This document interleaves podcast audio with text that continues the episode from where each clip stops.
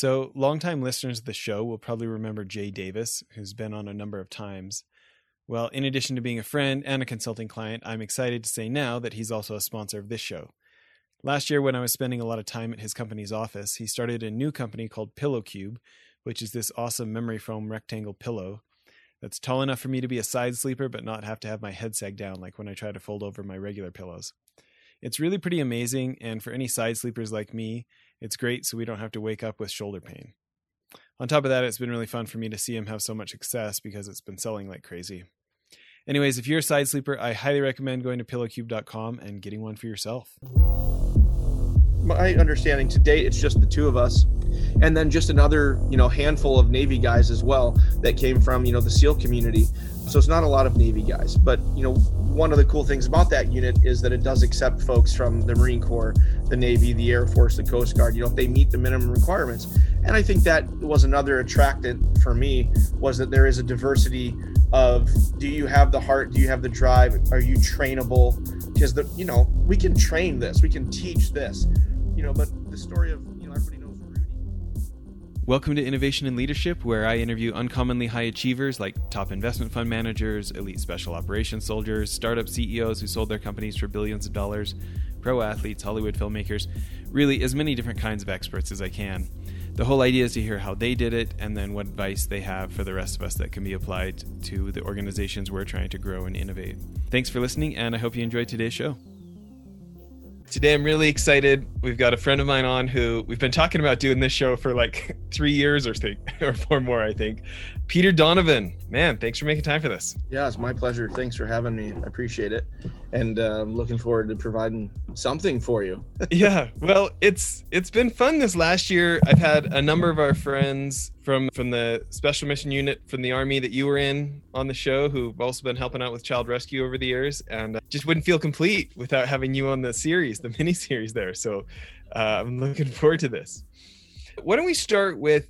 Can you give like the super quick background of like from the bike shop to the Navy to the Army, you know, to the Navy to entrepreneurship to the Army to entrepreneurship, and then uh, we'll go back for for some specifics. Yeah, you bet, you bet. So grew up in Western New York, south of Buffalo, and was a 80s, 90s kid and really just loved the bike scene and got to be involved with some great folks that, you know, decided to branch out and do their own thing and got to be part of that and got my first taste with the biking and the bike business in entrepreneurship and kind of caught just fire with it and was a hustler like I think a lot of kids are always trying to do side jobs and side things not really understanding what that meant and uh, went into the Navy after doing a couple years of college. Kind of left school. I thought high school was a waste of time and left. My mother let me leave the beginning, end of 10th grade, beginning of 11th grade, which I'm sure she's cringing if she'll ever hear this.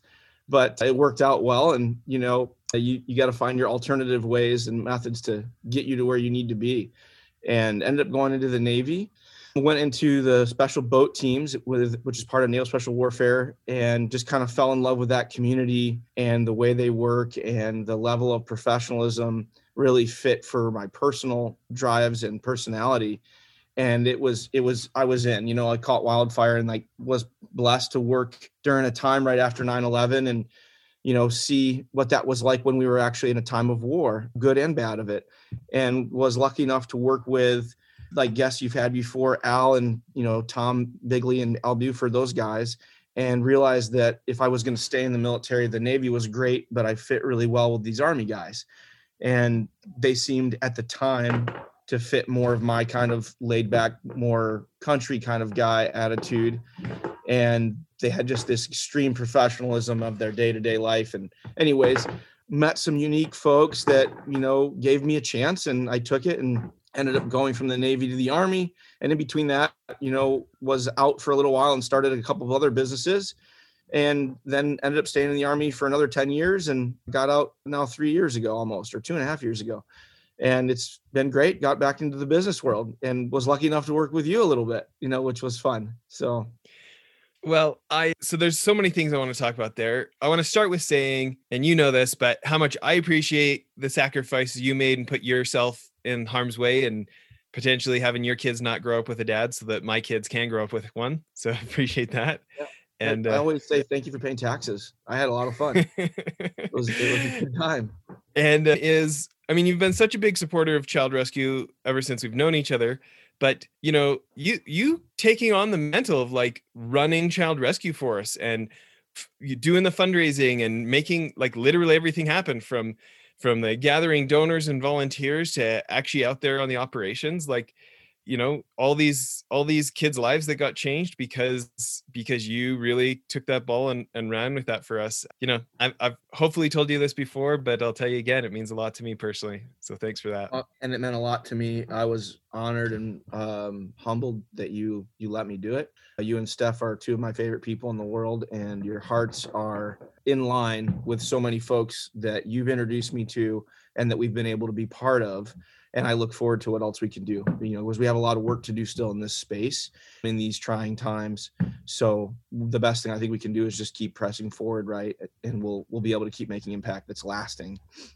Well, and we may get into it more or or less, but you know, for, for anybody listening not as familiar with with our charity Child Rescue, Peter did excellent work with both federal government and state government and working in the the southwest united states specifically helping whether it was getting money for after time hours for law enforcement in in a big major city to be able to get some extra kids out that it was kind of debatable whether that was going to happen or not as, as hard as that is to say and and also so some larger operations with more at the federal level and and and quite a larger you know a larger number of kids for for an average rescue mission and maybe we'll we'll talk a bit more about that later but let's go back to let's start as on the boat teams. You know there's a lot of movies people get to hear a lot about the navy seals but we don't necessarily hear as much about SWCC can you talk about for for starters what it stands for you know what the acronym stands for yeah. and what it's like to be one of those guys that i mean we see them on the navy seal movies on those like crazy boats shooting up for the river with like the 50 cal minigun you know? Yeah. But can you talk a little bit about, more about what that actually is? Yeah you bet. So SWCC is special warfare combatant crewman it came its history came out of the the vietnam era you know small boat navy brown water navy as they call it you know so particularly in that vietnam time frame there was boats called the pbr which was a wooden boat. It's the famous boat for you movie buffs out there. And if you aren't a movie buff you still need to watch apocalypse now sometime. But you know that's a classic boat guy movie if you will that you know is about this group of folks that go up the river and their adventures and things they have in vietnam in that time frame and an interesting movie. But so that's kind of the history of where the boat teams came from I grew up, you know, on a lake in Western New York, always around water and boats, and it just seemed to be a fit. I didn't have the vision to go be a Navy SEAL. I had to get eye surgery, and they weren't taking waivers at the time as much as I would have loved to have done that.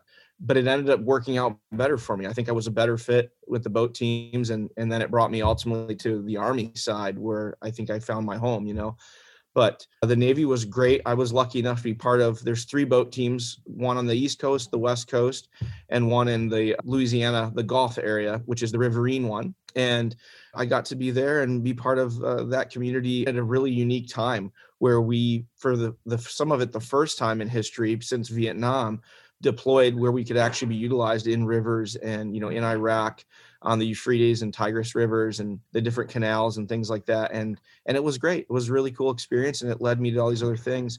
And it's a great community of very dedicated, hardworking guys. And I think a lot of them still to this day. And they brought me up, you know, and taught me that there's this other level of professionalism that you know I was seeking. And I think that kind of lit the fire for my personality personally of okay, what else is there? There's a different way to do this of task organization where we, you know, things that Jess talks about a lot, meaningful repetition and deliberate practice, right? To continuously improve. And I think that kind of lit the fire for me. So the, you know, the boat team's really, uh, I'm thankful to that worked out that way, you know, in life where we never go where we think we're going to go, right? So I think we'll probably end up spending more time talking about your your army career but uh, is there anybody that stands out to you in the SWCC world that you feel like set a good example for you, or that that you looked up to at that time? Yeah, I've I've had I had several mentors and folks early on that took me under wing. You know, um, a young guy, super motivated, as we all can relate. You kind of go in five thousand different directions, and every which one is on fire you know, wall, you know, the term squirrel and ball, you know, as they go bouncing by, you want to chase every one. And I had a good uh, buddy and a guy I worked for, Eric Schumann, who, you know, kind of reeled me in and, you know, was himself me seven or eight years ahead, you know, and had learned just enough to kind of help reel us all in. And I was lucky to have a really good group of guys, Caesar Monsalve and Jared Umber and Jeff Carter, you know, all these guys that we kind of came through together. And we went all went to 22, which is the Riverine team. And Eric Schumann kind of took us all under his wing and mentored us and, you know, tried to reel us in and keep us out of trouble, both, you know, professionally and after work, you know, because you play hard and work hard. And we learned a lot of lessons the hard way. And Eric kept giving us chances. So we were really lucky. Can, is there a story that comes to mind or is there an example that comes to mind of, of what was different about Eric? I think that he let us fail knowing we were going to fail, didn't micromanage us. That was the first leader I had that was aware that we were going to fail, but let us do it, you know, sometimes on a grand scale, but was always there to have that teaching or learning point and walk us through okay, how do we adapt and shift and change now to be successful? which I think was really key, you know, because if we if we didn't fail, as you as you know, any parent knows, and I think anyone that's gone through a little bit of life, you know, through our failures come our success, you know, and the relative drive of survival or thrival or you know determination to be successful, I think comes from failure, at least for myself and my personality, and without being allowed to just fail, I would never have even known how to start to be successful. Can Can you talk about this because I know what you mean, and I also know that you don't mean mission failure. Like the, right. this was in a safe environment. Like, so can you give an example of like sure. he knew this wasn't going to work, but he let us find that out, or like we were trying to load this sure. boat and we tipped it over, or oh, I don't oh, know. So many things, so many broken boats, so many broken trailers and trucks and you know anything from just you know being a brand new guy and backing up a, a 22,000 pound boat you know triple axle big trailer with an F550 and just teaching you how to do that you know where to put your thumb so you know which way to turn when you're backing up you know days before backup cameras on trailers. And I know some of you listening have got that on your F150 that blew my mind but you know just failing that backing boats into wrong and hurting things and equipment not to such grand scales you know letting us try things you know experimenting with gear and and things in safe environments and you know training and having enough of an attitude that no i don't need that i'll be fine and him probably knowing we really did and yeah sure give it a try. You don't need that much flotation in your in your jacket go for it. But when you put all your gear and all your stuff on you sink every time you know? And just silly things you know? But that was a great safe environment to experiment with as much risk as you could without it, you know, jeopardizing the mission or, you know, life, limb, or eyesight of guys, you know, mostly, I think. yeah. Yeah. I, uh, I'm, I'm thinking of a specific story of yours and uh, and sinking in a river at night, which you don't have to tell if you don't want to. No, it's okay. It's fine. I mean, so I was that was a trip with Eric, but that was real world, right? And uh, I'll always have a soft spot for any Marine, if any of those guys are listening, because, you know, I, I got pulled up out of the water by a Marine after falling off a boat and trying to, you know, long story short, you know, we were in the middle of a river in Iraq in a combat area and, you know, a boat went high and dry on the sandbar. And, you know, we were in an area where we were taking contact and had been hitting, you know, IEDs in the river, you know, can we so, pause and just yeah. for for the people not familiar with taking contact means people were shooting real guns at you. Yeah, yeah, and and you know having having contact and exchange with the enemy, right? And and they were hiding, you know, improvised exploding devices, right? An IED in the river, and you know when you're on a boat, the river is your road. You're coming back that way, you know. So we went up one way, and we knew, oh crud, when we come back, you know, it's the same spot so sure enough, we ended up having trouble.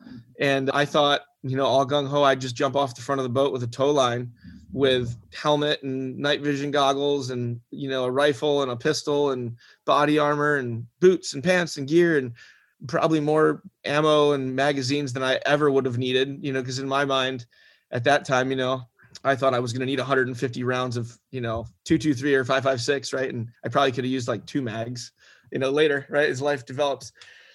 So I sank like a rock. no, and I didn't have enough flotation or the things I should have had on that I'm sure Eric told me to put on. And I didn't listen. But, you know, I was blessed that night and, you know, God was looking after me for sure. And, and a, a big, strong Marine. And I held on to a, a line. I was, you know, blacking out underwater and I felt a line went taut and kind of pulled me back up to the surface a little bit. And this big strong marine pulled me up out of the boat like a wet rat you know and luck- luckily i didn't have my dad bod that i have now so i was probably only 200 pounds with all my gear where now i'm 200 pounds without my gear you know so but uh, that was a that was a wonderful experience you know it taught me a lot of things and opened up my eyes to you know the reality of what's important and not important and just the value of what does it mean you know when we send these men and women overseas. You know you know they're there for the guy and gal next to them doing what they believe is right and you know it's not about riding on cool boats or helicopters or shooting cool guns. It's a bonus but it's something deeper than that of what we're trying to do you know and i think side note that gets lost sometimes in our society and our our the news that you turn on you turn on tv whatever you want to call it news or not the storytelling i think it gets lost in you know the hearts and the drivers behind some of these folks you know doing what they believe is good. And i think things like that put it in perspective. So hopefully that tells a story where folks realize you know when these guys and gals go to do this stuff they they're patriots and they believe in what they're doing. It's not because they can't do anything else or it's not because they just want to do exciting stuff. There's something deeper than that you know and we're um, not to be lost or looked at as pawns because i myself have done that since i've been out. We kind of forget right you know but yeah. yeah that's that's well, one story that ended up being great but was a you know a little scary for a moment. Sure? Do you want to talk at all about any of your experiences that made you think hey maybe if if i do this again you know when you're you're thinking about getting out and any of the experiences that made you think, hey, if, if I do this again, I actually think the army might be the place for me? Yeah, yeah. So two big ones. The first one was in training, you know, in Florida with Seventh Group, which is a group of Green Berets, the Special Forces ODA guys. And they were doing a training mission down in Florida where we got to be part of it, working in the Yellow River area, um, in Destin Beach area, which any Army Rangers listening know the Yellow River very well. That's where you know the the lovely water and wet and warm phase for them happens and uh, a lot of respect for those guys. But we were working there and we were all taken back. All those guys i listed jeff jared caesar myself eric you know because we came from a different world a different community. At that time frame you could come into the navy for a while at 19 like i was and go right into Navy uh, special programs, right? Navy diver, EOD, explosive ordnance disposal, SWCC or SEAL, and try out, but right off the street, you know, zero to hero kind of thing. And the Army had never done that, but they had just started a program called 18 X-ray, which was the same program. Long story short, a young guy off the street could come in and go right to try to be a Green Beret. But we were just seeing that happen there, where we were a group of very young, very inexperienced guys trying to play catch up into, for lack of a better term, a big boys club, right? Where we were E3s and E4s and maybe an E5. You know, they were all like E5s, E6s, E7s, E8s, these more senior guys that had been a minimum of 10 years and had more experience. And we were so taken back by their organization, their task organization, their timeline, their structure, the detail oriented performances. And it's not that we didn't have that or drive for that on the Navy side, but it was a different vibe and a different community that had it right away, opposed to where we were five or six years maturing. And the Navy does a great job of developing those folks and keeping them with a mixed bag. But that was the first time I said, you know, I really think maybe I fit better with these guys. And they were just a little more my personality. And nothing against the, the Navy. I had a wonderful time in the Navy, but there was a feeling of, from my perspective, humbly, it was more of a be cool, look cool than be really good at it. And that's just a perspective. There's unbelievable professionals in the Navy that do a fantastic job. And I would never knock that. I'm blessed for my time there. But I just felt generally for the Army at that time in 2001, 2002, that it fit better for my personality of what I was seeking. And the second was when I was in Iraq, that same trip where I fell off the boat or jumped off the boat. I didn't fall off the boat a gentleman from the unit I ended up going to, the special missions unit out of Fort Bragg, the counterterrorism unit there. We worked with them on a couple things. And one of their sergeant majors, you know, their head guy, right, that was running this whole group of guys, you know, and these are the folks that ended up catching Saddam Hussein, right? You know, AMZ, you know, the deck of cards, if you'd ever heard of that in the news. This was these guys you know, this is like the Michael Jordans, right? And I'm just this boat guy, you know, trying to figure out life. And long story short, great mission. You know, end of the night, we're all sitting around, you know, at the our little Ford operating base, you know, in Habbaniyah, Iraq. And you know, this sergeant major that's like Michael Jordan. It's like Michael Jordan walking around after everybody ate lunch or breakfast or dinner and picking up plates and putting in the trash and then taking the big trash can and throwing it over his shoulder. Michael Jordan doesn't take the trash out, right? I mean, and he might. Michael, if you ever listen to this, you might. But I mean, right, you know, so it's like, you know, whoever, use another analogy, right? but uh, he did and i was whoa whoa whoa what are you doing like i'm gonna get in trouble please don't do that i will be like big trouble you know and it was a simple humble sentence of saying hey you're not you're never too cool to take the trash out i got it it's my trash and my guy's mess you know and that was it for me you know it was like okay the humility being treated with respect even though i didn't really have any major impact for him and his life and his mission but treating me for respect and the subject matter expert that I was in my small little space, that was huge. It spoke volumes to me. And I'll carry that with me for the rest of my life. You know, and that is what I had consistently seen with guys like Tom Bigley, Al Buford, you know, and I thought, okay, this is where I need to be.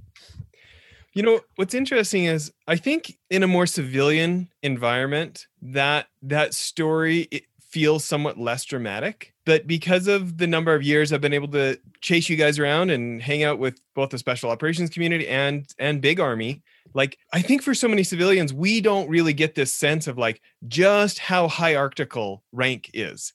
And sure. you know like we don't we don't like we don't go around our work going sir and like when the boss says something we're legally required to follow an order or partial or, or be sent to court you know court martial right? Like we don't so I, I think for the rest of us we don't quite appreciate just just how formal that environment is so That's again, this point. like like the rank thing, the fact that you guys are the Navy guys supposed to be driving these like, you know, the superstar army guys around, right? Like the way this could yeah. reflect if if you know the way this could make your boss's boss look bad if one of these yeah. higher ranking army guys from the coolest cool kids club in the in any military in any country in the world let's just call them that okay right, uh, right. if they were to complain about you guys not following the things you've been taught your entire career right like there's a there's a lot more baked into that story on top of you know we won't talk about it here but who he was personally as an individual right yeah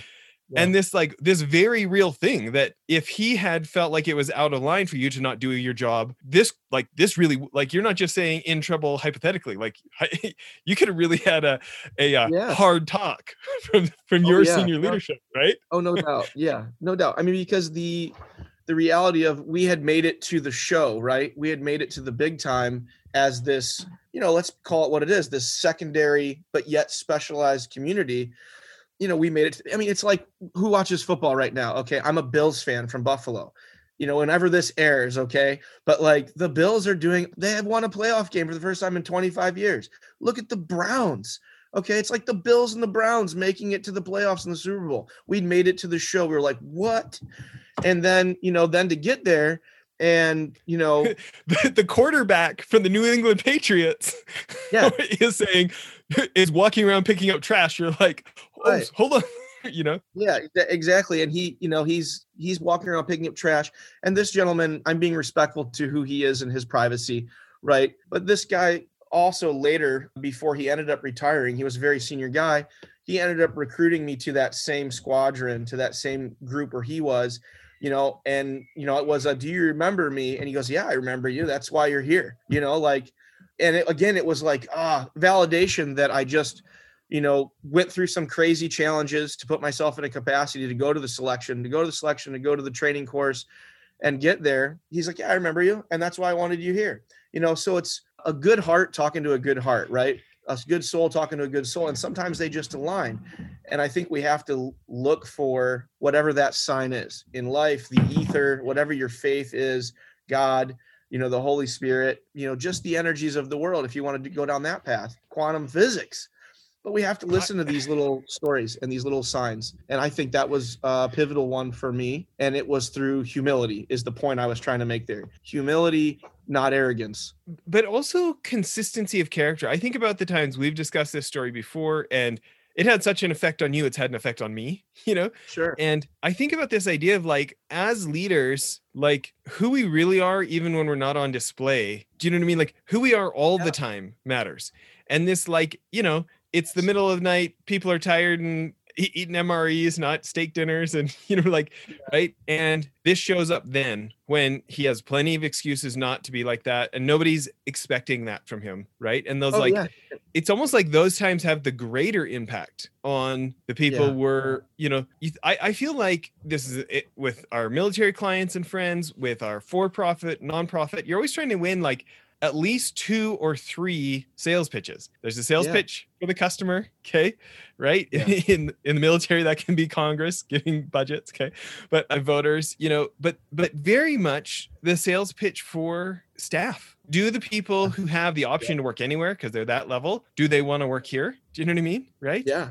Yeah. And- understand. and that i don't know it's like i guess it just i feel like that story embodies the concept i heard a number of different places i think john maxwell might be the one i heard the most from but he says like you know there's the he's talking about the three most important things in leadership right the, the first one's pretty obvious example you know so what we're talking about here right Yep. and he says the second one is example and you might be shocked to hear that the third one is example you know That's good. Yeah. right No, I love that. again middle of the night after being shot at people are tired and he's like he's like that at all those times and it, it kind of goes back to that doing things for people who can't do anything for us you know like Yeah. that's really where integrity and character is shown like doing something for a friend doing something for a superior doing something for a client who could buy from us i mean that's just Yeah. expected like Yeah. who we are how we think about people who can't do anything for us isn't that i mean do you see it differently than that No, I don't see it any different at all. It's you know, it's uh, the old saying of you know doing doing what's right when nobody's looking, you know, and that gentleman, you know, genuinely is one of my you know heroes, if you will, in life. You know, i- i- just by example, nothing he said to me, nothing he I've read about him, nothing, none of his his stories are you know crazy tales, which are vast and lots and many. You know, and the story I have with him that was an interaction was about him taking the trash out you know, if you wrote that down on paper without any backstory or context, you go, that's what the heck, Pete. You know, but when you put it into context and when you see example after example over and over again, he is that guy, you know, and those are the people we strive to want to be. And it makes me want to be that person. And I've failed at it epically every day since then. But every day since then, I'm trying to be that, to do that. And I'm sure he has failures, right? We're all human. But those little moments in time where they get it right and you receive it right, there's a transmit and receive that happens, and you make a connection. You make Mhm. comms, you know, and we just communicated on a level that now perpetuates, right? We the snowball of it, if it impacted and affected you, and I hope with my heart it impacts and affects folks, Well, know, in the right way. and I so I think about this effect, and I think that that simple act from somebody who didn't have to do that. You know, you, you were at this point where you felt like it was, it, you know, you felt like your Navy career was over basically, and you- you're out and you're doing your entrepreneur thing. And this is one of the things. This is one of the things that keeps coming back to you.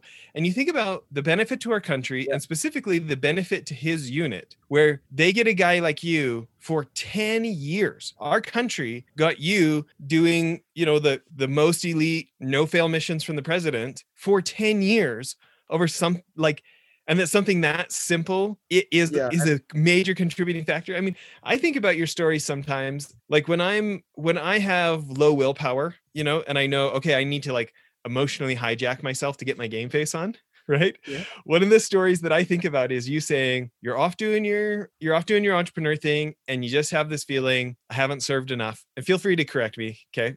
But yeah, yeah, I the way I remember you saying the story is you feel like, you know what, I haven't served enough. I feel I feel called to go do this again. And so you decide to go for, you know, the most of it, elite of the elite that are that the army has to offer, right? And you know, a lot of people know naval Navy SEALs have about 80% of people not make it through their selection process. The unit you go for has more like 95% of people not make it through. And those are pre-screened people with previous military experience, and right? But I remember you saying that you decided to take it serious. So you moved away from family and for six months did nothing but train to get ready for this and watch the recruiting video from that unit, which has been leaked on YouTube. So I watch that video all the time. I watch two videos. I watch a Ramon Dekkers' Muay Thai video and that video all the time to like get my game face on and go like, Jess, Oh, what are you yeah. whining and it's about? ACDC. right?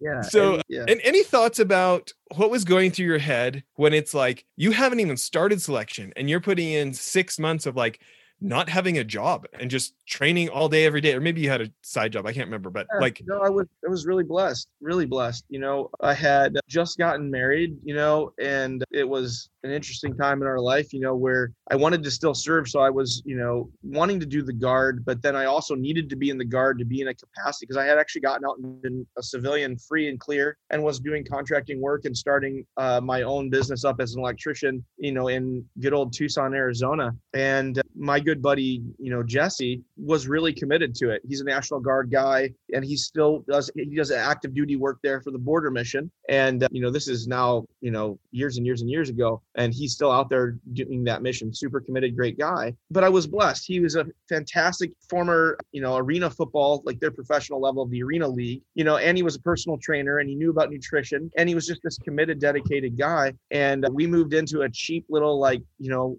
one bedroom apartment and you know no tv no cable no internet you know by design. And we were just focused on you know being successful achieving life you know and you know it's kind of like what And were you did training you- for you know life did you where did you get your workout routine i mean like this is like you know olympic athlete level training you're doing yeah so they the- did you the- kind of know or did you get some guidance from them or Yeah, so my, so a, a couple different places. We got guidance, you know, from the program. You know, when you start to go down that path, there was some you could get generically, and then when you're officially in it, they give you recommendations of what to prepare for.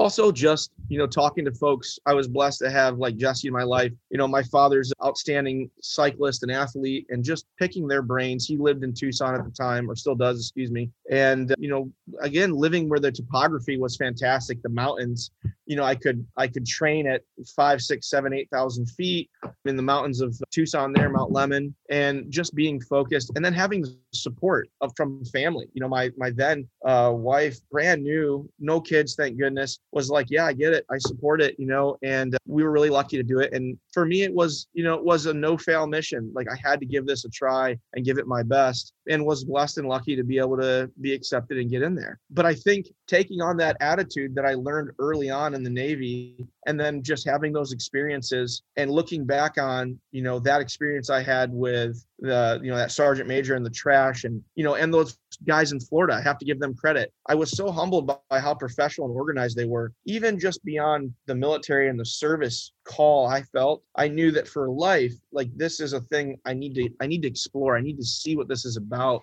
and i think that's something i'm you know going to always carry with me and i want to make sure that i share with folks that we can do things if we just apply ourselves you know? But you have to identify the internal driver you know? And then we can talk about that if you want but i mean because i think that's yeah. we have to have that first you well know? the context i'd love to discuss that on is is actually being in selection and you know there's there's a number of books out you know including by the guy who started that unit right that talk about some Right. of the elements of that and one of the things Yeah. that's fascinating to me in that is not just how physically grueling it is but dealing with uncertainty and knowing like i've got to be this place a really long ways away but i don't know how fast i have to be there but if i'm not there fast enough i get Sure. kicked out and like the mental game of some of that stuff right not just the physical endurance where you you know like the physical endurance where you you don't even know how long it's going to last and like yeah again you know th- they're obviously pretty secretive about some of that stuff with Sure. selection but but you do hear these stats that it is about you know 95% don't pass and in, some cases i understand there's been entire programs where no one passed yeah. in a selection. yeah that's my understanding as well of course. I can you talk about oh, that ahead, sorry. driver uh, sorry, sorry can you just talk about that driver? And you know my understanding is there's only a couple of guys from SWCC that have ever made it through that is that right? Yeah you know and i'm i'm dated a little bit now but my understanding was it's just two of us myself and another individual also from that same riverine unit. And folks have, have have tried from other places but to my understanding to date it's just the two of us. And then just another you know handful of navy guys as well that came from you know the seal community. So it's not a lot of navy guys but you know one of the cool things about that unit is that it does accept folks from the marine corps the navy the air force the coast guard you know if they meet the minimum requirements. And i think that was another attractant for me was that there is a diversity of do you have the heart? Do you have the drive? Are you trainable? Because the you know we can train this. We can teach this. You know but the story of you know everybody knows rudy notre dame football. You know we, we can't we can't teach rudy you know as far as to be a rudy with his heart for the relative you know the analogy here. You either have it or you don't but it can be developed more and more. But that that initial innate driver has to be in you, I believe, at least. And I think the unit is smart in the sense that they are looking for that anywhere and everywhere. And I think most successful business models, and it's a business model, let's be real here, we look at that. You know, what how do we identify does this individual have a driver that is trainable and teachable to achieve these levels of success? And I think that is relative. You know, yours is unique to you, mine is unique to me. You know, we've tra- Yeah, traveled can you- around the world, right? Can you talk about when it got even worse than you thought it was going to be? How you stuck it out? Yeah. So like a selection, you know, Yeah. Just, Frame- just what do you think? Sure. What do you think your driver was? Why do you think you made it when ninety-five or ninety-five percent plus don't? So, you know, I think for me going into it, being the Navy guy, being a boat guy, you know, there was some healthy and some unhealthy of like I have to I have to do do this, you know, to to kind of break this trail, you know, and I was the first boat guy to be successful. And so I that that meant a lot to me, you know, having been part of that former community, they they mean a lot to me. They always meant a lot to me, you know, good and bad of all the things we had there and I wanted to represent them well that at least you know, out of this community, there's folks that will at least get there and do, give it their best, you know, and so that was part of it. You know, part of it also just who I am. You know, my father's a military man that achieved, you know, the rank of colonel and did some great things and was successful in life. You know, I wanted to honor, I'm the only son, you know, so I want to carry that name. I have sons you know so those personal reasons like you know and those are of this world right those are tangible some of those could be considered as arrogance but I think beyond that, deeper than that, was just the idea of here's the reality. Someone's done this before me. You know, we all are just man, you know. It's it's achievable. You know, it doesn't matter if you're, you know, the Greek Adonis, you know, Olympian, you know, which you have there. You have these guys that it's like they're just the gazelles. I mean, you'll hear people tell stories that like the selection, they're like, yeah, it was kind of hard. And you're like, kind of hard. You're like, dude, that was horrible you know and that's great you know but i think that you do the best you can and that's what they're looking for there. And once you understand that in the process it becomes evident that they're looking for peter donovan's best. And you never know if what i'm going to do is enough for whatever this bubble and you know this time speed distance equation is because it's kind of the great mystery even to the guys that are there. And that's great. I love that they keep that that way because you get folks like myself that get there and go i'm just going to do my best. And they it's how do we how do we package that right? In life in business now with my employees or people that i work with what do i do that's you know synthetically created but also just real to just give me your best? And i'm going to be i'm going to be happy with that. And there is standards you know but i think if you go and give your best you know that this is okay. Even if i fail i gave my best and that was i think for me how i got through to answer your question those hard moments was i know i'm giving everything i have right now take me or leave me you know and i think you get to that point you know where you go take me or leave me i'm giving it all Well, I I think about I think about three of my favorite things about you, and one of them was right there, the like the the hundred percent heart, you know, like the doesn't really take excuses part of you. Okay. sure The other one is I can say this with no disrespect for my other friends from that unit or other places in SOF. You've got to be one of the most, one of the funniest and like most dialed into other human beings, folks from that background. Every time I watch like Chris Pratt, like funny moments videos on YouTube from like Parks and Rec or Guardians of Yeah. Galaxy, I'm like, that is like, that is so Peter Donovan. okay Oh, you funny. like no no like we've been through some crap together and you know right? And no matter how like sideways things are going you can always turn it into a joke. And it's like it's such a benefit to the rest of us because it's like it just makes it a little bit less bad whatever we happen to go through Sure. okay? Oh, I appreciate and that. uh, and you know my wife and half the women we've worked with in child rescue i think have a crush on you.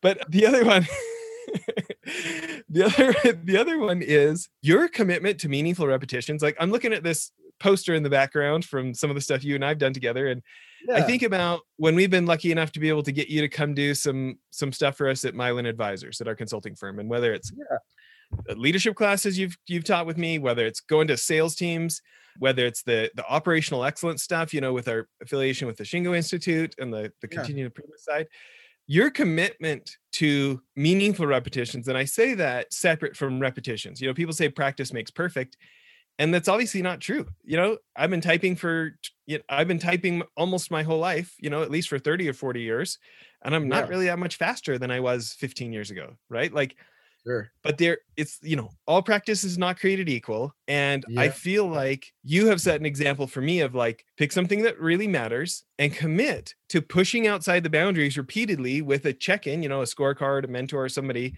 to help Yeah. make those subtle corrections i i know we're kind of winding down here from time so i either got to figure out how to talk you how to talk you into coming back on the show doing mini series like Yeah. al or something Sure. but but can you i'm thinking about one of the stories you taught can you talk about the the meaningful repetitions that you guys go through in the unit and it's okay if you don't want to tell a story but if you are okay i'm thinking about the one where you went over the top of a mountain and down the other side and you could have very easily been shot by one of the guys in your in your team if he hadn't had the meaningful repetitions is that is that one okay to share or not so much Yeah, no, that's that's fine. I you know, and I think we can keep it generic because the the point or catalyst is is is what matters, right?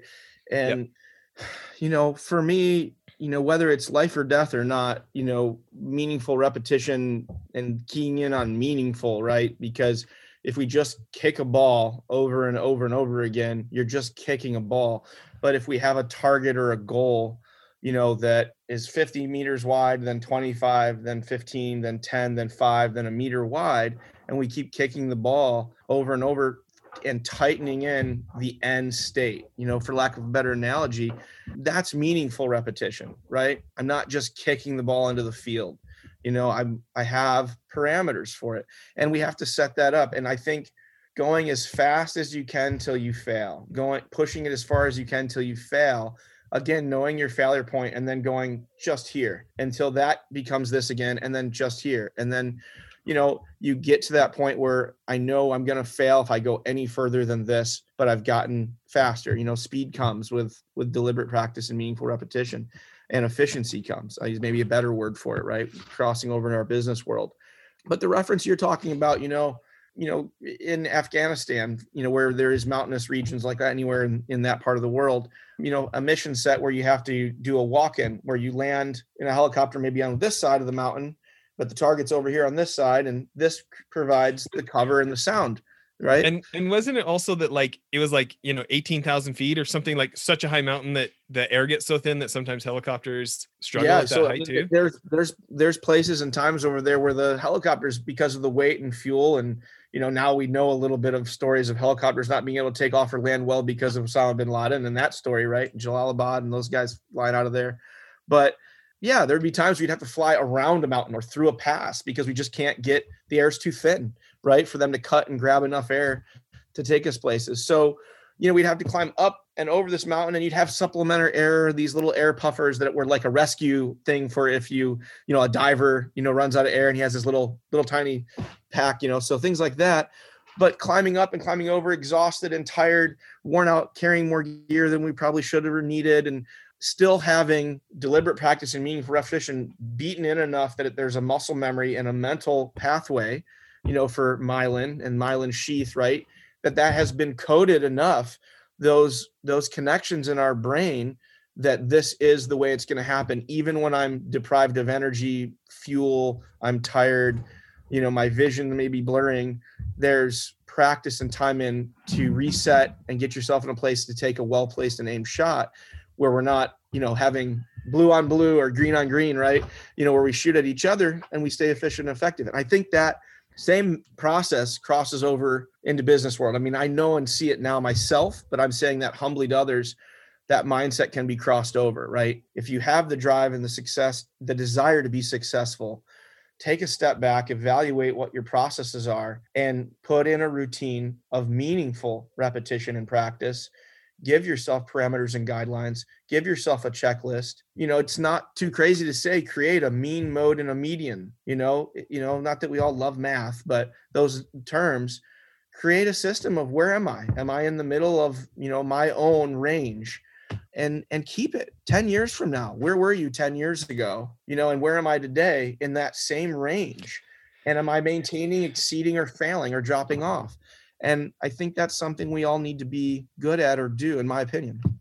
Well, and I'm thinking about that story, and and again without oversharing. I mean, maybe we could say, yeah. I'm guessing you'll be okay with saying there was a mission and there was some unexpected things happen, got a little more, got a little chaotic, and it's the middle of the night and yeah. everybody's so tired.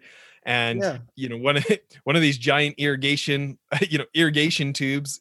How big are those things? So the karez, the karez systems old old ways of bringing water and snowmelt you know down to the valleys and to where they want it to go i mean some of these are you know you could drive a truck down them you know they're huge and they're old and they're some are in great condition some aren't and you know it's not not always the safest way to walk around and be places and you know having having fallen or slipped through or fallen through on ice and into these you know sometimes that's like a 20 foot fall you know?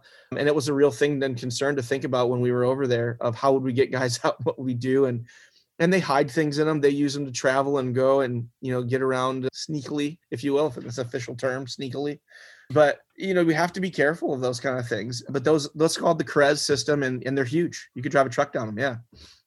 Well and just in the middle of a mission that's gone sideways somebody falls down one and very yeah. easily could have mistaken you as an enemy at the other end and that's right in the heat of the moment, uh, you know, life's in jeopardy has enough meaningful repetitions to to put the patterns together, realize, oh no, that's yeah. not the enemy. I that's right. shoot and, him. And that's you know, uh, that's through meaningful repetition and practice, realizing, you know, what is what does my buddy or the folks that dress like me look like through night vision goggles in a distorted tunnel and you know being able to see and recognize that shape. I mean you get you would get to the point where you know oh that's jess over there you know? And it's you know you're 50 feet away facing out and just i see your back in the middle of the night and it's dark and maybe it's foggy or there's smoke or but i oh that's jess you know that's blank that's blank that's blank because you just learn each other's shape size movements what you look like and don't look like you know with those non-verbals or clear definitions but we can only get to those levels of minutia if we practice give ourselves a left and right range and constantly push to the limits of you know to be more and more honed in. And i think hands down we can bring that over into all aspects of our life you know through being consistent you know and my word i i have four children and i feel like i i use all this on them daily the best i can you know as you're as you're you know, I, I have little little kids again. You know i started over so i have little babies again and i did not miss the not sleeping but I, I feel like i'm going through selection again sometimes right? Yeah. I know you, you know, can relate not just a few. Yeah i'm glad you could finally catch up. You can be in the four kid club.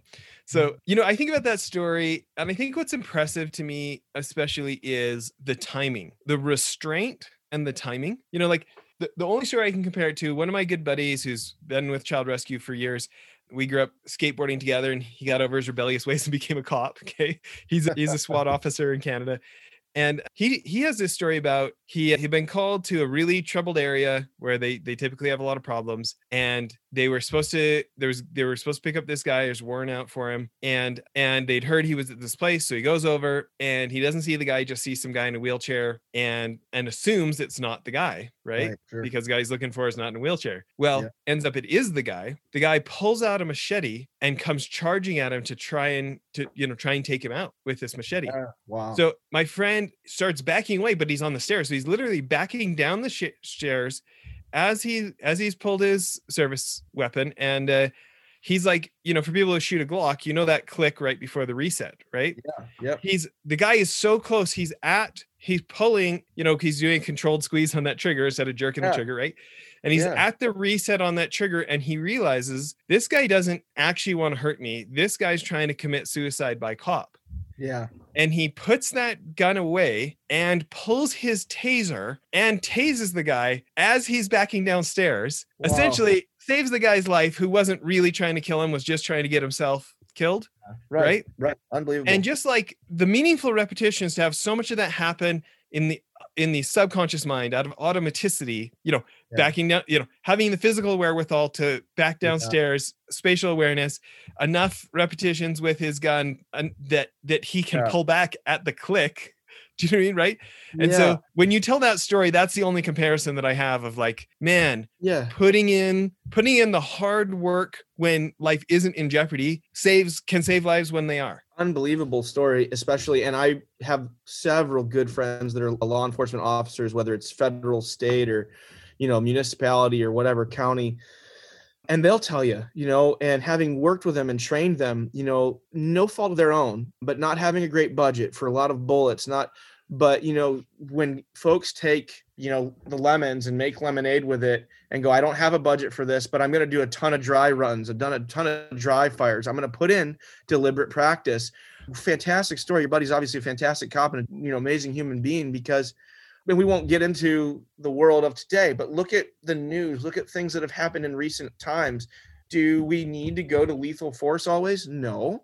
Do we need to go to lethal force sometimes more? Yes. You know, and but being able to decide, you know, is it a real threat or no threat, or how do I handle this threat?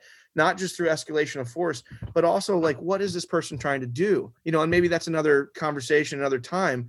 But getting inside of and understanding and knowing your threat, knowing your mark, for business, your asset, your capital raise, your investors, your donors. You know, what do they want? What does do they need? What are their drivers? You know, and unbelievable for him to see what this man wanted or desired wasn't the outcome that needed to happen through his actions. I mean, that's a moment, you know, where and good lord, I'd love to know the follow up with a story like that of what happened. Where's that man now today?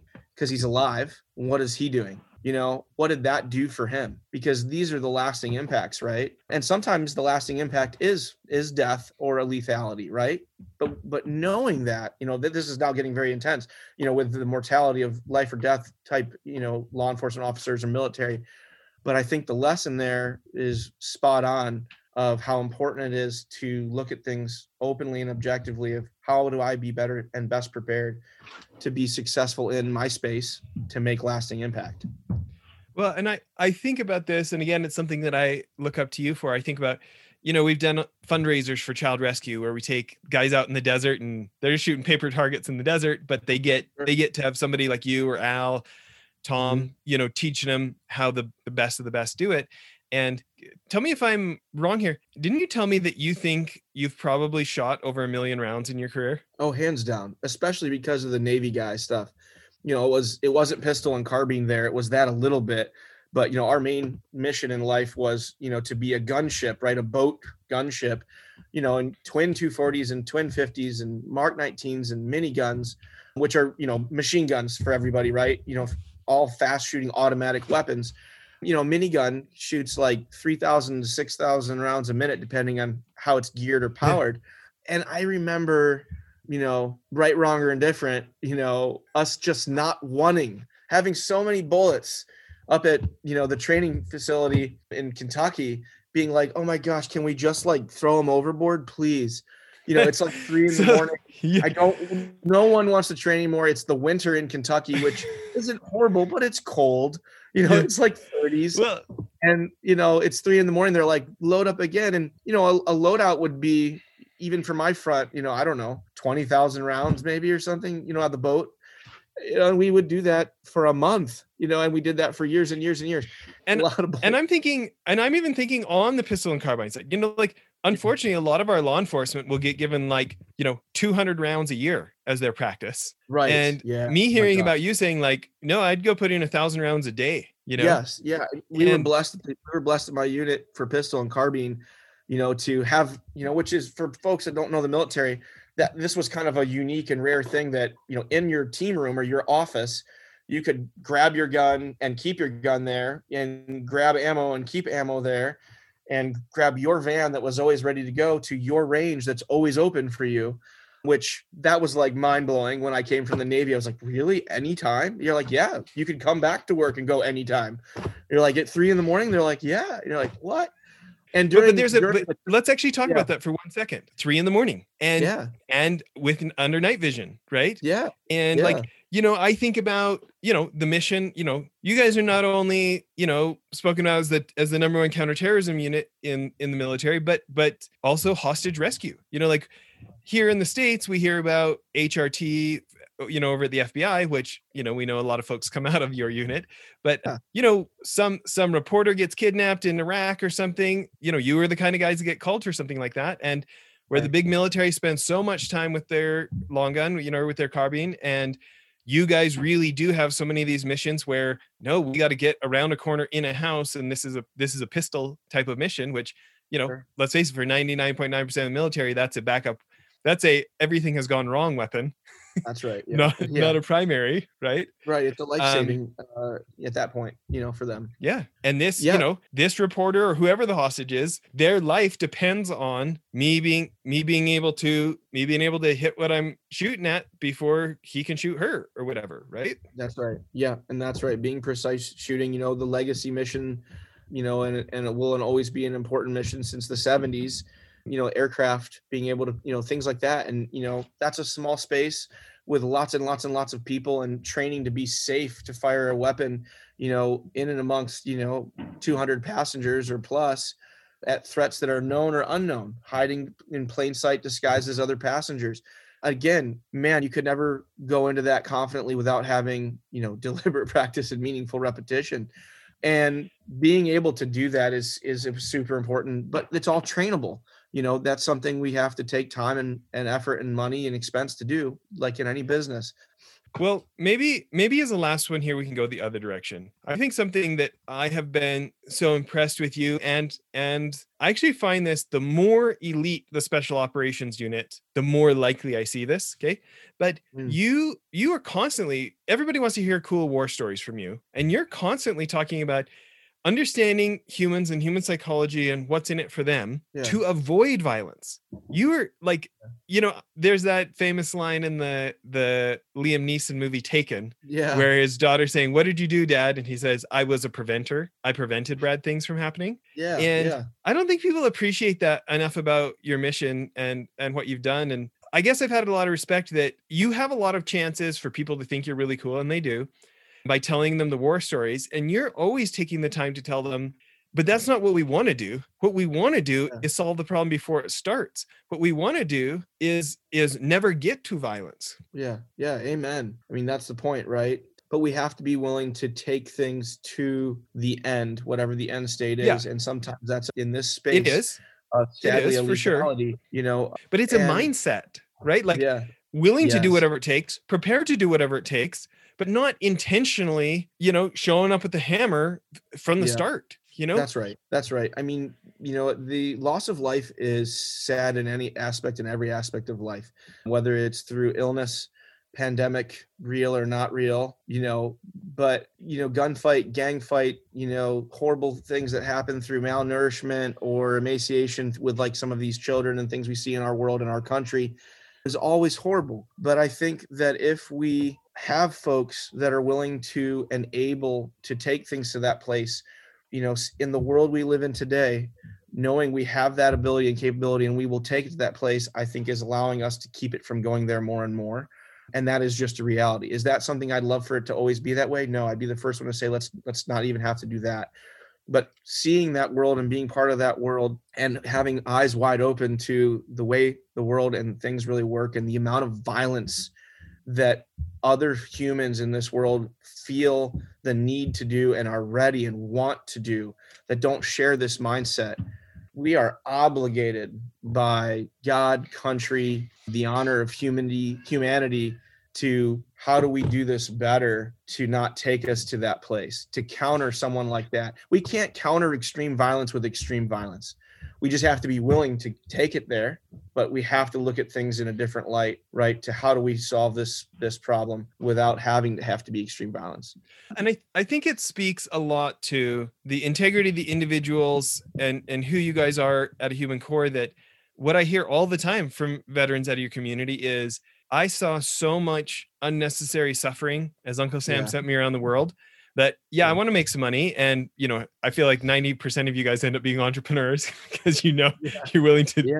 you you want to go for the gold but but consistently whether it's helping us out at child rescue association and you i know you've helped a lot of other great causes and you keep finding veterans at those other causes that you're helping and Yeah. you know whether it's pr- trying to provide clean water for people who don't have it eh, or just this calling that so many of you have of like man there was more i wanted to do that i my job wouldn't let me do. So now my own dime and my own time i'm going to figure out how to, use a bunch of the rest of my life on that. It I, it speaks very highly of your community.